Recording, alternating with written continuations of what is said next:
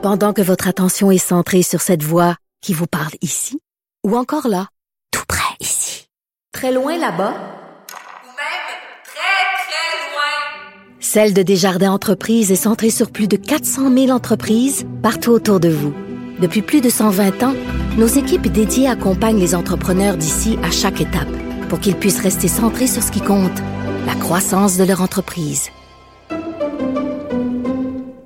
IGA est fier de présenter l'émission À vos affaires. Pour économiser sur votre panier d'épicerie, surveillez les offres et promotions de la circulaire disponible à IGA.net chaque semaine. IGA, vive la bouffe et les bonnes affaires.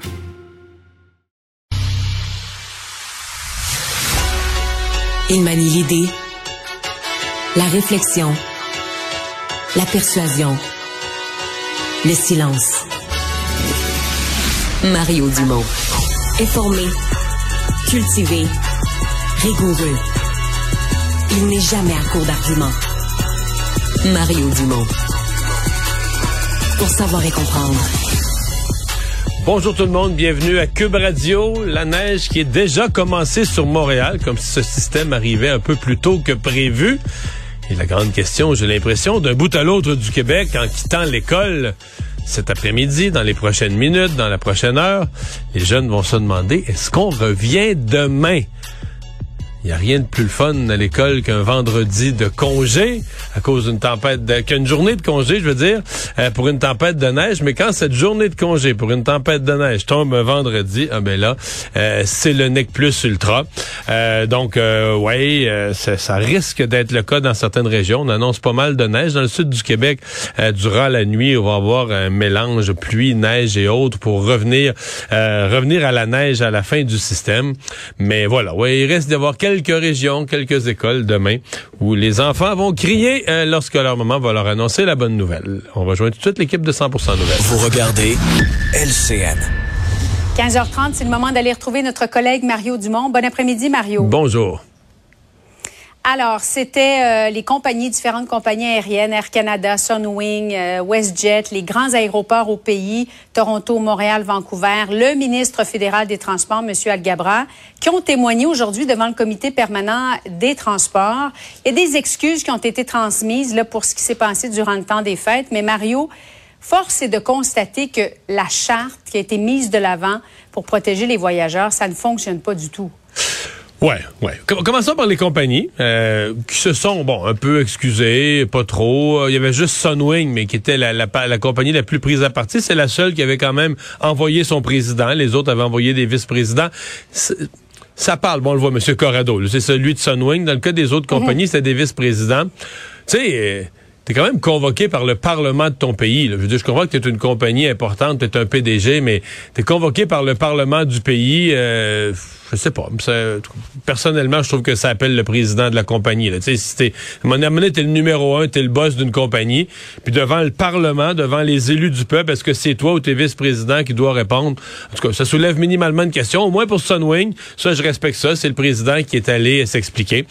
Ils ont, euh, je dirais quand même assez habilement, ça veut pas dire que c'est complètement faux, ils ont quand même essayé de partager le blâme, tu sais, euh, de, de, de, de trouver d'autres épaules pour porter le blâme, notamment les aéroports. Donc, on a raconté des histoires qui sont probablement vraies, de, de déglaçage en retard, puis de, de, de courroies de, de, de, de bagages là, qui gèlent soit sous le, le froid ou le verglas, etc. Donc, on a raconté des, des histoires d'entretien ou de fonctionnement des aéroports où dire, ben nous, c'est nous qui avons le client, là, euh, qui avons le client devant nous, c'est nous qui, qui ramassons les problèmes et les critiques, mais dans certains cas, c'est pas de notre faute. OK. Mais euh, tu l'as soulevé, il reste une question fondamentale, c'est que la victime est toujours la même. On va pas partager le blâme, la victime c'est toujours la même. C'est le client, c'est le voyageur. Il n'y a pas de communication. Bon, et, ça, c'est inexcusable. De pas être capable de parler à quelqu'un, euh, d'avoir des réponses. Non, ça, c'est inexcusable.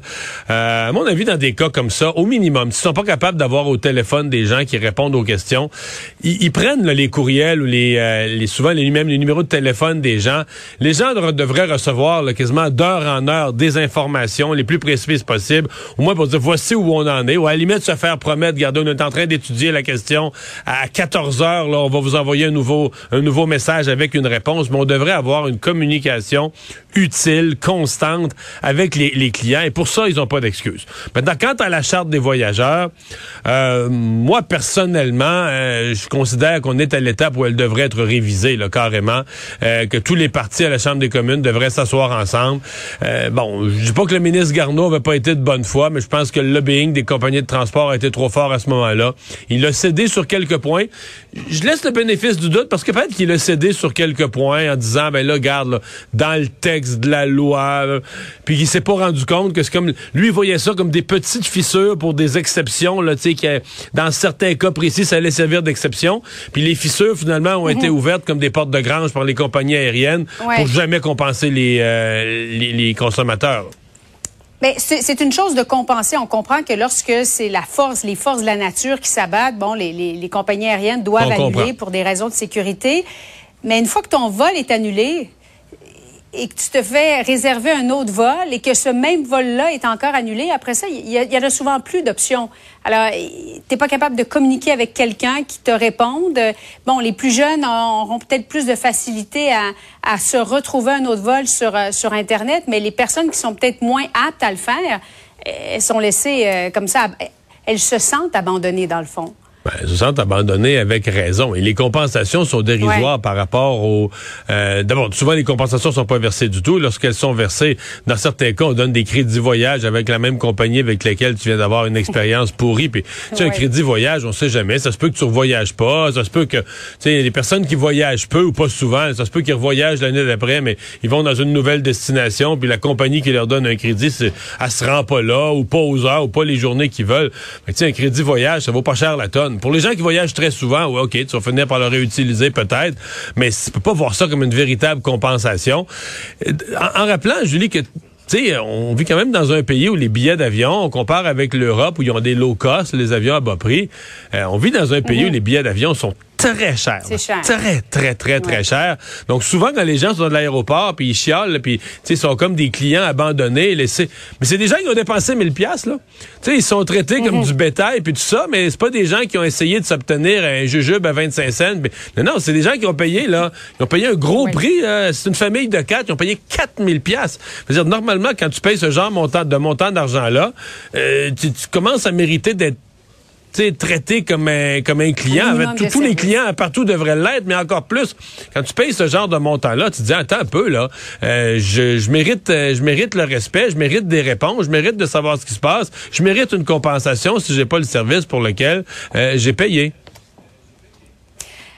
prochain PDG d'Hydro-Québec, le Parti québécois qui réclame que le successeur de Mme Brochu reçoivent l'appui d'au moins deux des partis d'opposition. On va écouter ensemble quelques réactions des partis d'opposition, Mario. Au Québec, c'est d'abord et avant tout pour la population du Québec, d'avoir notre indépendance énergétique. Mais c'est aussi un levier économique. Alors, on peut-tu avoir, avant de se lancer dans la construction de, je sais pas quoi, un barrage selon François Legault, euh, on peut-tu avoir une discussion là-dessus? Il faut que la sélection se fasse au mérite de la compétence et non pas au mérite des intérêts partisans de la CAQ. Moi, ce que je veux pas, c'est qu'Hydro-Québec devienne Hydro-Logo. C'est important qu'Hydro-Québec reste un outil collectif pour les Québécois, Québécoises, pas le simple jouet politique du super ministre Pierre Fitzgibbon. Nous, on veut que l'ensemble des sources énergétiques euh, soient mises à contribution et on aurait intérêt à aller dans, dans ce sens-là plutôt que de proposer, par exemple, la sobriété énergétique. Bon, il y a différentes visions, mais est-ce que la demande du Parti québécois, Mario, est, réaliste? Normalement, c'est le conseil d'administration qui suggère des noms au conseil des ministres et c'est le conseil du ministre, voire le premier ministre qui tranche. Est-ce que c'est réaliste de penser qu'on pourrait demander à au moins deux partis d'opposition d'accepter une future nomination? Je pense pas que ça va arriver là. Euh, même les partis, les autres partis d'opposition n'ont pas sauté fort là-dessus.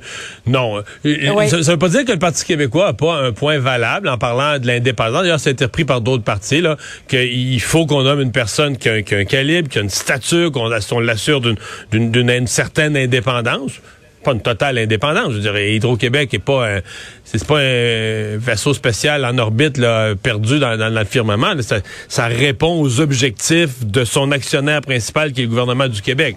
Mais il faut nommer une personne qui a une indépendance, en connaissant son rôle et son mandat, qui a une indépendance, on se comprend.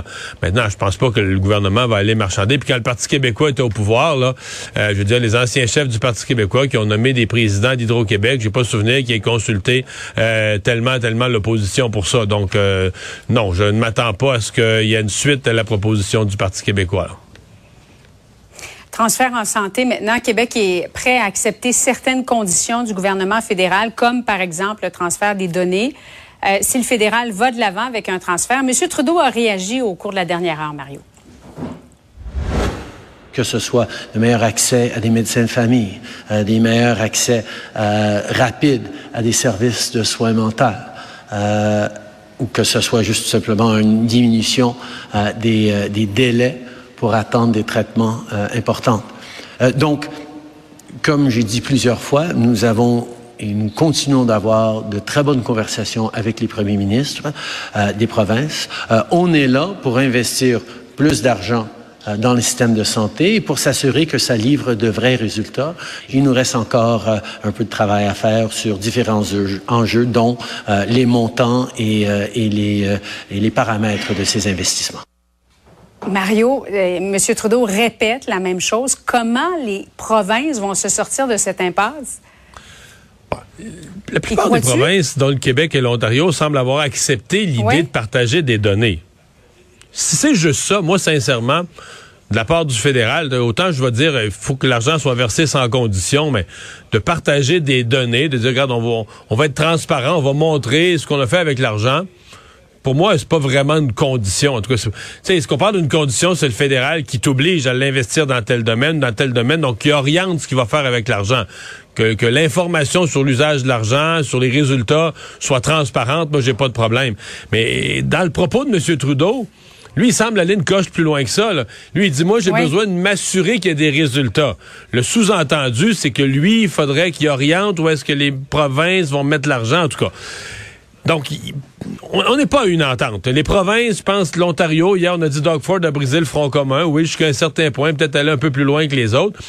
Mais là, l'enjeu qui va arriver, le, prochain, le prochain questionnement, ça va être, est-ce que cette entente-là, est-ce qu'une rencontre des premiers ministres et une entente pourrait arriver assez vite pour que l'argent soit versé à partir du budget de cette année, parce que là, on est au mois de janvier. Le gouvernement fédéral dépose son budget. autrefois, c'était fin février. Maintenant, c'est plus dans le mois de mars. Même des fois, récemment, ça s'est rendu au début avril. Mais euh, si on le fait pas à ce moment-là, si on n'a pas les, premières annonces de sommes dans le budget, cest dire qu'on saute un an, là. Après ça, on aura une, une, pleine année pour négocier et placoter. Mais l'urgence en matière de santé, l'urgence de la situation, euh, l'état des systèmes de santé, on le vit au Québec avec nos urgences, mais c'est pareil dans les autres provinces, c'est maintenant. Alors, pour moi, c'est il y a le questionnement sur les conditions, la négociation, qu'est-ce que le fédéral, qu'est-ce que les provinces vont pouvoir, ce sur quoi ils vont pouvoir s'entendre. Puis il y a le quand. Parce que M. Trudeau pourrait faire exprès pour traîner la discussion, pour dire, ben regarde, si je la traîne quelques mois, je vais pouvoir dire, regarde, mon budget de cette année est passé, ça va l'année prochaine. Et lui, en termes de, de débourser, il vient de sauver un an. Là. Mario, merci beaucoup. Bon après-midi à toi. Au revoir.